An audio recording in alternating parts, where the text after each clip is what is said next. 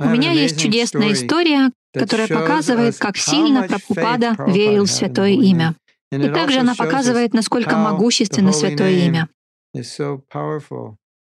Неважно, что человек сделал, неважно, насколько он падший, Святое Имя может поднять человека на самый высокий уровень сознания Кришны.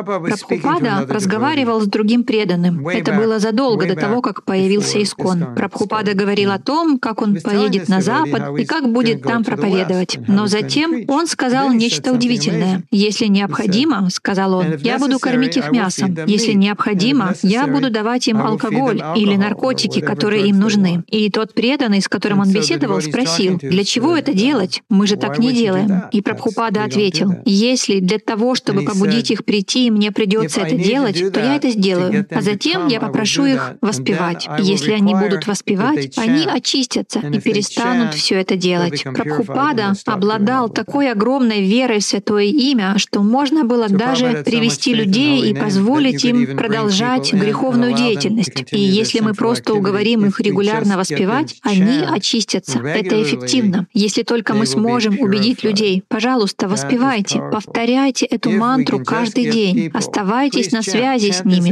интересуйтесь, воспеваете ли вы ежедневно. Идемте с нами, воспевайте вместе с нами каждый день. Общайтесь по телефону. Мы воспеваем каждое утро. Просто убедите людей ежедневно воспевать. И тогда начнут происходить чудеса.